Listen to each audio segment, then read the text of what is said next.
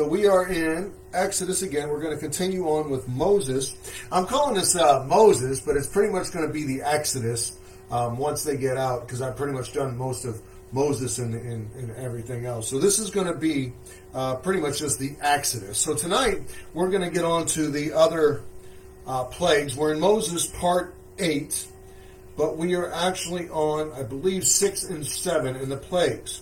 So Exodus 9, verse 8. And the Lord said unto Moses and unto Aaron, Take to you handfuls of ashes of the furnace, and let Moses sprinkle it towards the heaven in the sight of Pharaoh. And it shall become small dust in all the land of Egypt, and shall be a boil breaking forth with blains upon man and upon beast throughout all the land of Egypt. Every time I read this, my skin starts crawling just a little bit. Uh, so they are to take ashes straight from the bottom of the furnace, and there is sprinkle it toward heaven in the sight of Pharaoh, and it will become as a boil. It's become a, it's going to become a big old burning infection, and it's going to, these ashes will become and it will burst forth, and all of the land of the Egyptians will have blains from this, this boil. A blain is a pustule, an infected sore. I don't know if you've ever had those before, but they are not pretty. So all of this is going to be a topical skin issue. Everyone will see you with the blains. Notice it doesn't say they will only get one. It says they will break out in blains. That is plural. Shall be a boil breaking forth with blains upon man. They are going to be very uncomfortable. I don't know if you've ever had something like that on your skin, but when it's in the heat, it doesn't get better. And I don't know if you've ever been to Egypt, but it gets very hot, it gets very dusty, it gets very dry. This is going to be a very uncomfortable time. There is no air conditioning, there are no fans, no cold packs, no creams. It's not going to be a good time for the Egyptians. Uh, and they took ashes of the furnace and stood before Pharaoh, and Moses sprinkled it up toward heaven, and it became a boil breaking forth with blains upon man and upon beast. And the magicians could not stand before Moses because of the boils, for the boil was upon the magicians and upon all the Egyptians. And the Lord hardened the heart of Pharaoh, and he hearkened not unto them as the Lord had spoken unto Moses. The magicians could not stand before Moses for all the boils and the blains, all the uncomfortableness that they were under, and they could not stand before Moses. Most importantly, there's two most importantly here. First, this is the first time that it's going to physically affect the people of Egypt. Uh, of Egypt. The, the blood affected them, but not physically. The, the lice, the flies, the frogs, all of that affected them. The murrain killed the cattle. All of that affected them indirectly. This is the first time they're going to be direct, uh, directly affected by the plague. Okay? Pharaoh sees the ashes because God said, do this in front of Pharaoh. So he throws these ashes in the air. They became a boil. They become blains upon Pharaoh. He saw Moses make this miracle happen. He saw the beginning of this. He saw the result of all the people breaking out in blains. And what does he do? He sees a miracle unheard of. And what does he do? He hardens his heart even further. This man sees a very wonder of the power of God right in front of him, and once again he fails to acknowledge the Lord God as the God. So the first few plagues were directed at Egypt, but not the Egyptians. They were signs and wonders designed to get Pharaoh's attention, designed to get the people's attention, designed to let them know, the Israelites know that they are under God's protection. Pharaoh, however, has decided not to allow it to affect him nor his judgment. So now God's going to ramp it up. And the people, the ones Pharaoh is tasked with protecting and providing for, are going to start feeling the effects of God's wonder. Remember, the Pharaoh, the kings, anybody that is in power is tasked with protecting and providing the people under them. They are not just there to get rich and do whatever they want. They have to protect the kingdom. So the people that Pharaoh is tasked with protecting and providing for, they're about to start being affected by this. So Exodus 9:13 And the Lord said unto Moses, this is uh, this will be plague number seven. And the Lord said unto Moses, Rise up early in the morning, and stand before Pharaoh, and say unto him, Thus saith the Lord God of Hebrews, Let my people go, that they may serve me.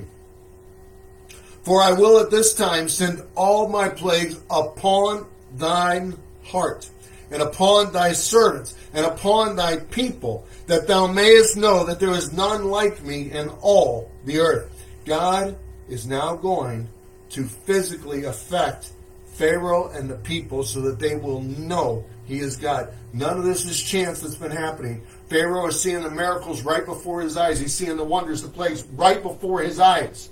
God is telling him, now we're going to get serious. Now I'm coming after you. He is going to send the plagues upon the people, and it will be the very heart of Pharaoh that God is going after. He wants Pharaoh to acknowledge, even though he himself has said that Pharaoh will not acknowledge, for God himself has hardened the heart of Pharaoh. God says, I want you to acknowledge, but I know you're not going to because I'm hardening your heart. That's a tough position for Pharaoh to be in. Man. He's, he's just going to he's just going to get punished, even though he can't change. God has said he can't change. He's paying the price for oppressing the people of God. Exodus nine fifteen. For now I will stretch out my hand that I may smite thee and thy people with pestilence, and thou shalt be cut off from the earth. Remember that. And in very deed, for this cause have I raised thee up, for to show in thee my power, and that my name may be declared throughout all the earth. The very reason Pharaoh was born and is living and everything else is for God to work his power and then to remove Pharaoh from the face of the earth. That's a horrible reason, don't you think? Pharaoh, the whole reason he is here is for the world to see God's power. Ah. 917 As yet exalteth thou thyself against my people, that thou wilt not let them go. Behold, tomorrow about this time I will cause it to rain a very grievous hail, such hath not been in Egypt since the foundation thereof, even until now. So there, send therefore now, and gather thy cattle, and all that thou hast in the field, for upon every man and beast which shall be found in the field, it shall not be brought home, the hail shall come down upon them, and they shall die. God is now warning them, get out of the fields, this is going to be bad, people will die. First time this has happened, that people will die. And God saying, get in under cover. If you're listening to me, if you know that I'm God, you better get into cover or you're going to die. But now a question does pop up in my mind here, and I'm thinking, well, if I have this question, other people might have this very same question. How did they have cattle left when God had all the Egyptian cattle die with the murrain? How do they have cattle left? He just says, bring all your cattle in. How do they have cattle left? If I can ask this question, other people might as well. Well, it is a good question. And here's the answer. The murrain only touched the Egyptian animals only the Egyptian animals. Did not touch the Israelites' animals. Did not touch the land surrounding Egypt, just Egypt. Pharaoh is the king of the mightiest empire in the land at this time. He has had his resources replaced from all those that are in subjugation to him. Remember when the famine happened and, and, and Joseph, got, Joseph guided him through, the, the Pharaoh at that time parlayed that into great riches, great wealth, great reach, a mighty kingdom. So he was able to pull more in to replenish his resources. Pharaoh is a mighty man with a vast empire. Well, for that day, it's a vast empire. He literally is king of the known world at this point. So that's how they got more cattle. So there is no contradiction there. So Exodus 9:20. He just told them to get in out of the field. If you if you know that I'm God, get in out of the field. So Exodus 9:20. He that feared the word of the Lord among the servants of Pharaoh made his servants and cattle flee into the houses. And he that regarded not the word of the Lord left his servants and his cattle in the field. So God gave a warning this time. He warned the Egyptians what was going to happen, and if they believed his word, they were to get their beast into the barns. Undercover. For anything left uncovered, unprotected in the fields was going to die. They have already seen too much. I don't know how they didn't believe. And the Lord said unto Moses, Stretch forth thine hand toward heaven, that there may be hail in all the land of Egypt upon man, and upon beast, and upon every herb of the field throughout the land of Egypt.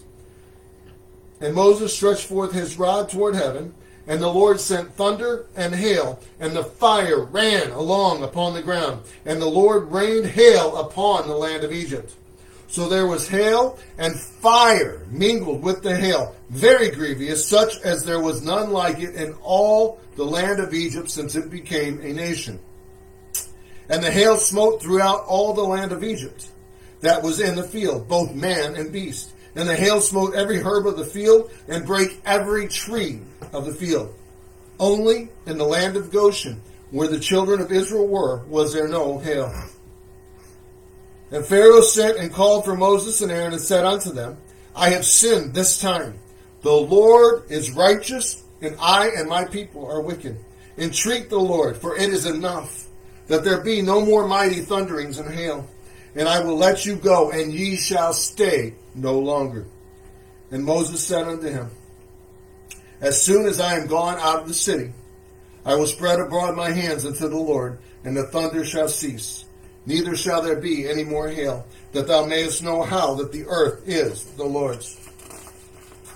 But as for thee and thy servants, I know that ye will not yet fear the Lord God. And the flax and the barley was smitten. For the barley was in the ear, and the flax was bold. But the wheat and the rye were not smitten, for they were not grown up. So they hadn't they hadn't flowered yet. They were still germinating. They hadn't quite grown up.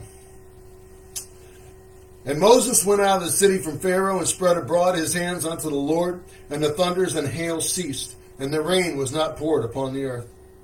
And when Pharaoh saw that the rain and the hail and the thunders were ceased, he sinned yet more and hardened his heart, he and his servants. And the heart of Pharaoh was hardened, neither would he let the children of Israel go as the Lord had spoken by Moses. The plagues are becoming more severe. God is affecting the people more personally while they see the Israelites unaffected, going about their daily business. I don't know about you, but this is a seriously interesting section of Scripture. God is showing his power, not just in the hail, but in the rye and the wheat that wasn't affected, but others were killed. The ones that were undercover, the ones that weren't being killed, the Israelites not being touched. Moses walked through the city and he wasn't bothered by the hail because God promised his people would not be. Moses said, I'm going to get to the edge of the city and then it will stop. Did you catch that? Moses said, I'm going to walk to the edge of the city and then it will stop. Moses was not bothered by the hail as he walked through the city while other people who are un, uh, out unprotected are dying. This is powerful stuff. God is the God and he is showing himself to Pharaoh. We have three more plagues to go. This has been a very interesting section. At this point, I'm truly wondering about Pharaoh's lack of belief. I know God has hardened his heart that he might show all that he is God. In fact, that's why Pharaoh was brought up. But at what point do you not, out of sheer fear for your people, for your land, for your animals, tell the people of Israel to get out? Just for the sheer inconvenience of everything that's going on.